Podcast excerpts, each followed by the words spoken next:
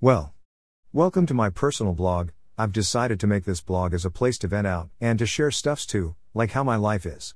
Feel free to read or just ignore it, I guess.